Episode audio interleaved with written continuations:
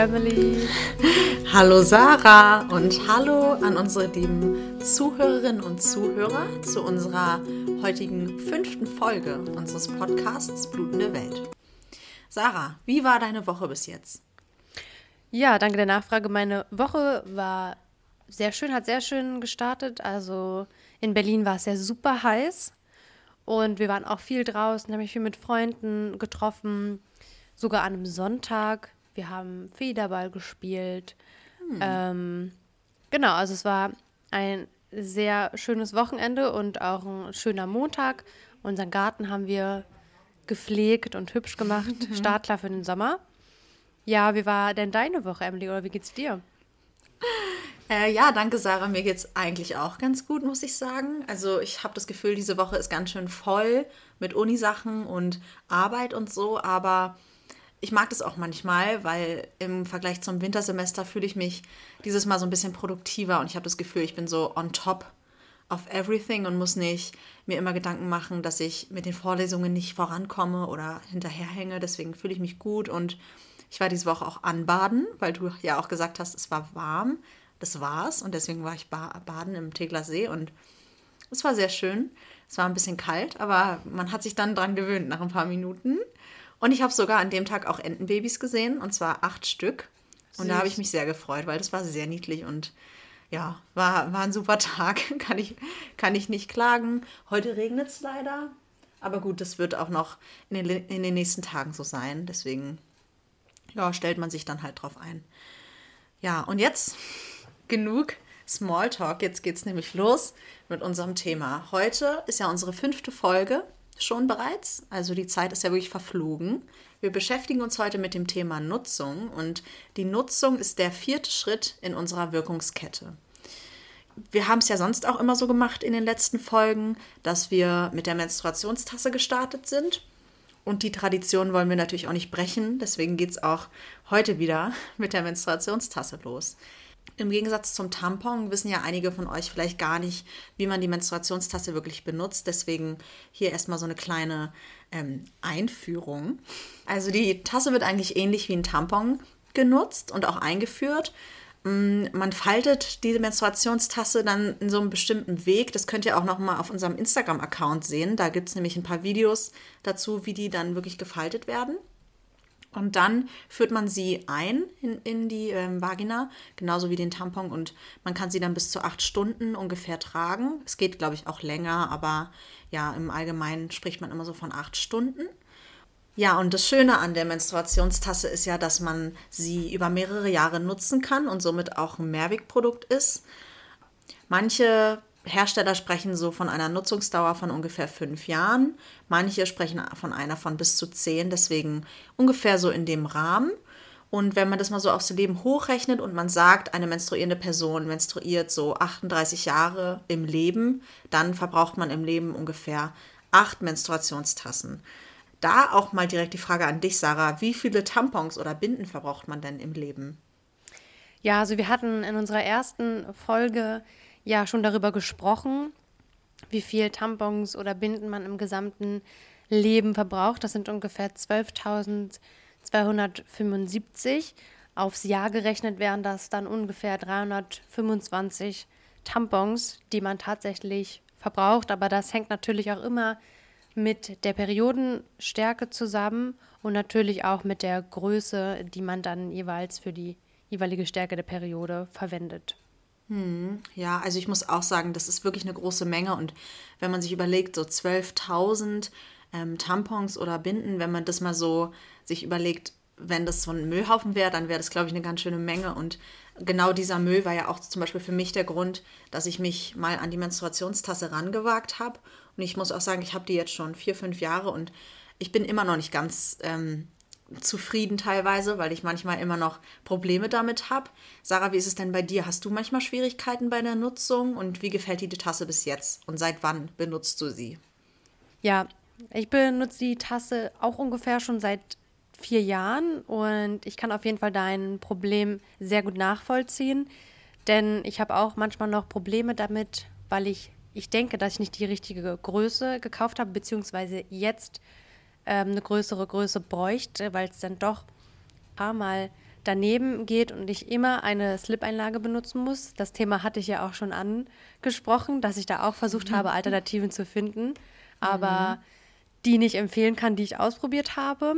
Also bin ich auch noch nicht ganz zufrieden, aber der Aspekt, dass es halt einfach sehr viel Müll einspart, der ist für mich schon sehr groß und auch das Tragegefühl, muss ich sagen, ist bei der Menstruationstasse gerade im Sommer auch viel besser, weil mhm der Tampon, wenn man baden gehen möchte, saugt sich ja leider dann doch mit Wasser voll und man hat das Gefühl, man schleppt irgendwie, wenn man aus dem Wasser kommt, was mit. Das ist bei der Menstruationstasse natürlich nicht der Fall. Also da gibt es auf jeden Fall noch Verbesserungen. Und mal gucken, vielleicht beschreiten wir gemeinsam den Weg, dass wir da noch die optimale Tasse finden. Ja, wäre auf jeden Fall schön. Ich kann dir da eigentlich auch nur zustimmen. Wenn wir jetzt nochmal so konkret über die Nutzung von Menstruationstassen sprechen, ist, glaube ich, ein Thema sehr wichtig, und zwar die Hygiene. Das ist nämlich das oberste Gebot bei der Nutzung von Menstruationstassen. Ich habe ja gerade schon gesagt, dass man die Menstruationstasse ungefähr acht Stunden tragen kann. Kommt aber auch darauf an, wie stark die Blutung ist oder wie groß die Menstruationstasse ist. Ja, und wenn man die dann halt getragen hat, dann ist es auf jeden Fall wichtig, wenn man sie rausnimmt, dass man sich vorher natürlich gründlich die Hände wäscht und dann danach auch die Tasse abwäscht, wenn man sie rausgeholt hat. Mm, und wenn man sie dann sozusagen wieder rein, reinführt, dass sie dann ja sauber ist und die Hände natürlich auch. Dabei wird natürlich viel Wasser verbraucht. Ein anderer Aspekt ist auch noch das Auskochen. Das Auskochen ist auch sehr wichtig bei der Nutzung von Cups, denn ähm, nach jeder Periode muss man das eigentlich machen, um die ganzen Bakterien abzutöten, die sich da natürlich dran halten können im Laufe der paar Tage, wo man menstruiert. Und ich zum Beispiel mache das so, dass ich die im Kochtopf auskoche, ungefähr zehn Minuten lang. Aber manche sprechen auch von einem Auskochen von fünf Minuten oder drei. Es kommt drauf an. Ich glaube, das Wichtigste ist einfach, dass sie ein paar Minuten da drin ist, damit die meisten Bakterien verschwinden. Ja, jetzt kann man sich wahrscheinlich schon denken, dass es dann ziemlich individuellen Strom- und Wasserverbrauch gibt. Einerseits durch das Händewaschen und durch das Auswaschen der Tasse, andererseits durch das Auskochen. Für uns war es auch schwierig, beim Bericht wirkliche Daten zu finden, die den Wasserverbrauch oder den Stromverbrauch angeben. Deswegen haben wir auch dazu selber ein Experiment gemacht, beziehungsweise nicht wir, sondern Sarah. Sarah, erzähl uns doch mal ein bisschen von deinem Experiment. Was hast du so rausgefunden?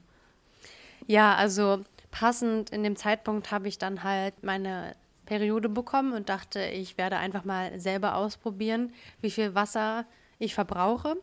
Gestartet hat das Ganze im Januar und das Experiment ging sechs Tage lang, weil so lange meine Periode ging. Und am Anfang habe ich sie natürlich ein bisschen länger ausgespült, weil beim ersten Mal trotz des Auskochens davor wäscht man sie ja doch mal länger aus. Und da hatte ich tatsächlich auch mitunter fast den größten Wasserverbrauch. Ich kann aber sagen, dass ich in der ganzen Woche circa sieben Liter verbraucht habe und ich habe sie, wie Emily schon gesagt hat, drei Minuten ausgekocht, ganz normal mit Wasser, also keine Seife oder sonst irgendwas noch ins Wasser hinzugegeben. Ich glaube, es ist nochmal wichtig zu erwähnen, dass man das einfach mit sauberem Wasser macht. Genau, also für Ausspülen und Auskochen insgesamt 7 Liter in sechs Tagen und aufs Jahr gerechnet würde das dann bei meinem Verbrauch 83 Liter machen. Aber wir hatten noch eine andere Studie, die ungefähr ähnliche Ergebnisse hatte, oder Emily? Ja, ganz genau, Sarah. Also ich muss auch sagen, dass ich super fand, dass du da nochmal das Experiment gemacht hast, einfach um sich nochmal sicherer zu fühlen in dem, was man dann im Bericht sagt, weil wir haben wirklich nur eine Studie gefunden, und zwar von Amy Haight und Susan Powers aus den USA aus dem Jahr 2019. Und die haben halt einen Wert von 75 Litern pro Jahr angegeben.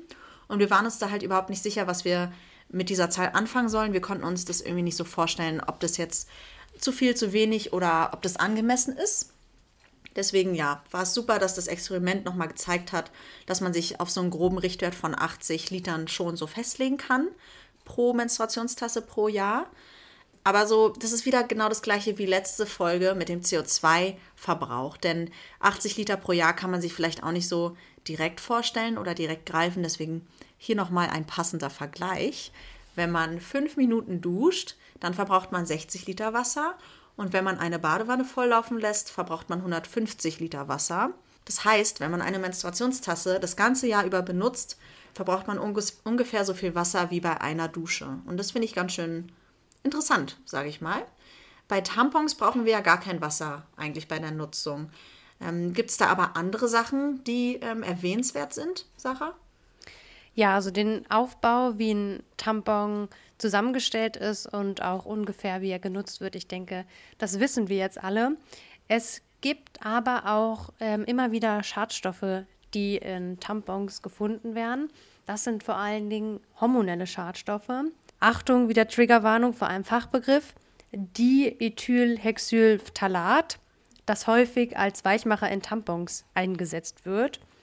Das hat eine fettlösliche Eigenschaft und durch den höheren Körperfettanteil bei Frauen dann stärker im Körper angereichert wird und dadurch die Fortpflanzung oder auch die Entwicklung schädigen kann. Ja, wir haben aber von Kat die letzte Folge schon gehört, dass Schadstoffe nur sehr selten in Tampons vorgekommen sind und dass es nur bei einem Hersteller der Fall gewesen ist. Also können wir dort erstmal beruhigt sein. Wie sieht es dann aber bei Menstruationstassen aus? Gibt es denn dort auch Schadstoffe, die vorkommen können? Ähm, ja, Sarah. Leider muss ich da mit Ja antworten. Ich wünschte, es wäre anders. Aber also ich kann schon mal sagen, so viele sind es jetzt auch nicht. Der Ökotest bewertete im Dezember 2020 11 von 15 getesteten Cups mit dem Prädikat sehr gut, was schon mal sehr gut ist, finde ich. Ähm, in einer Tasse wurde aber die eventuell schädliche Silikonverbindung D4 ermittelt. Eventuell schädlich deswegen, weil es noch nicht genau erforscht ist, inwieweit sie schädlich ist. Aber es kann sein und es wird vermutet, dass dieser Stoff die Fortpflanzungsfähigkeit gefährdet und auch giftig für die Umwelt sein kann. In weiteren vier Cups wurden die umweltgefährdenden Silikonverbindungen D5 und D6 gefunden. Und der Studie nach können diese insgesamt fünf Menstruationstassen schädlich für die Gesundheit und auch die Umwelt sein. Aber wie ich auch gerade schon gesagt habe, inwieweit die wirklich dann schädlich sind und ob die Menstruationstassen mit der Nutzung und diesem enthaltenen Stoff die Umwelt wirklich gefährden, ist nicht bekannt.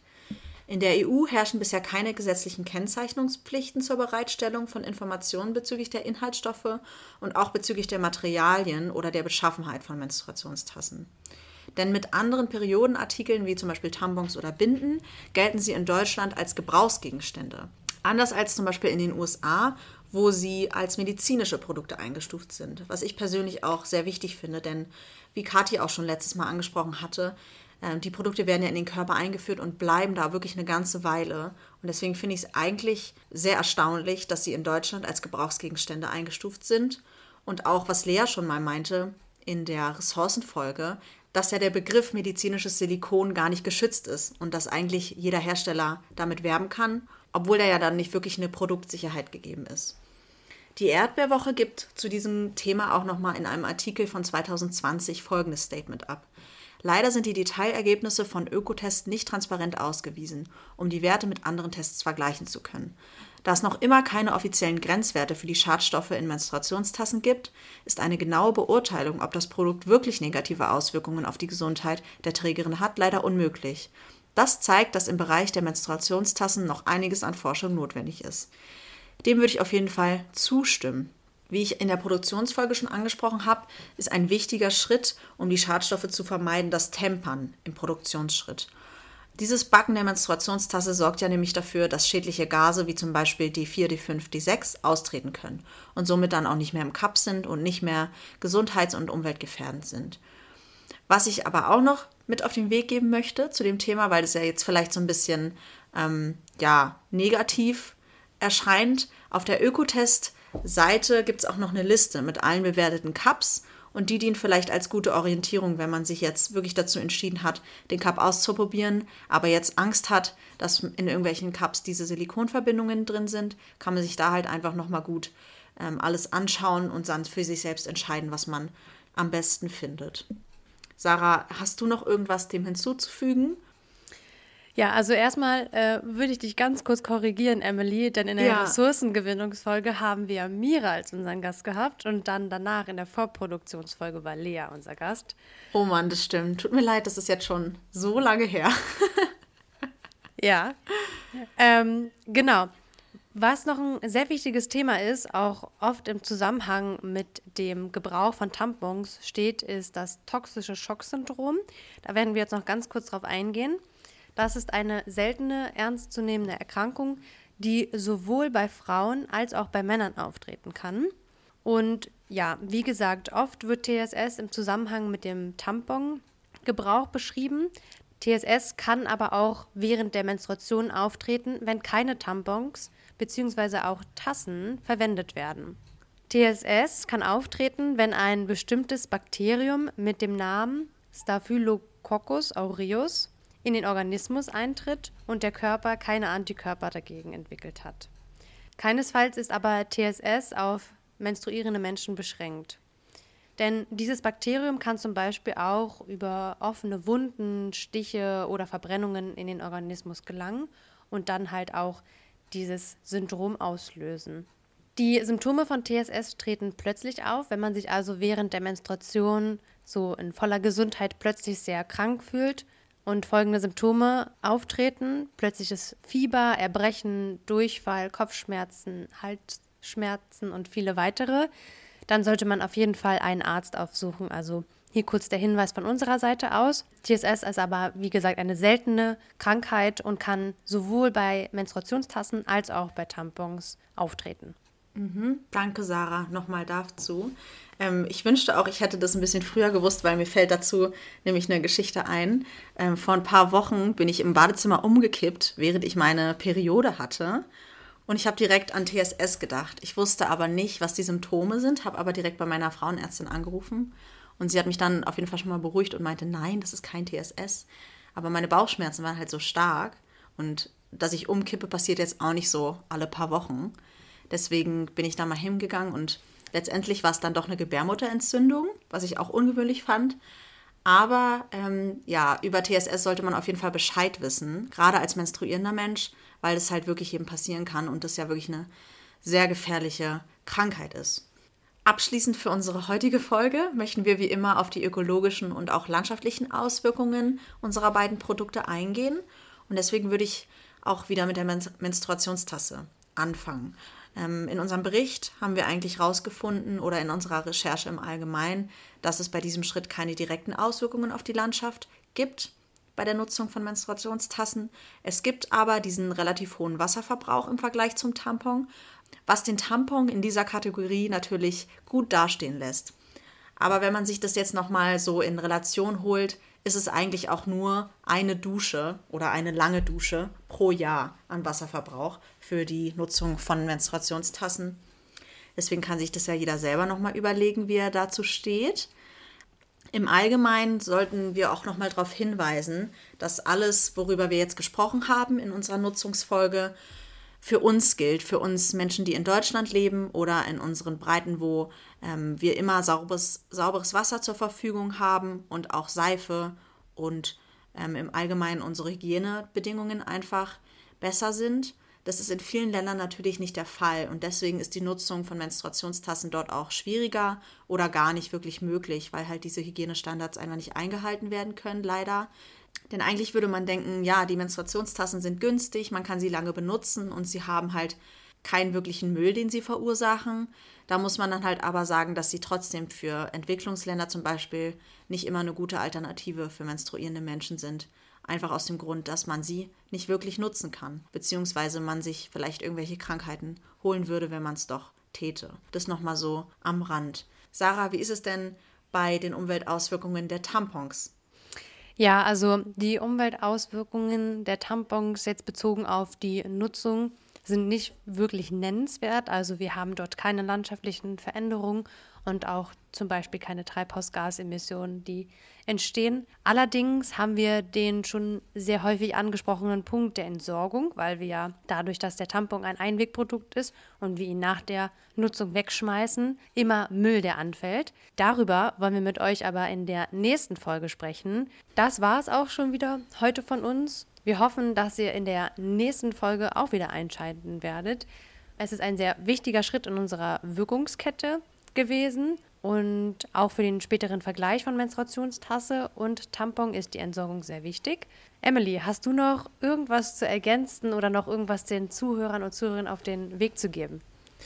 Eigentlich nicht mehr so viel, Sarah. Danke. Ich muss auch sagen, dass ihr euch auf jeden Fall die nächste Folge anhören solltet, denn die Entsorgung ist wirklich ein sehr wichtiger Schritt in unserer Wirkungskette, wenn nicht sogar vielleicht der wichtigste, der einfach auch nochmal den Unterschied so deutlich macht, den die beiden Produkte haben.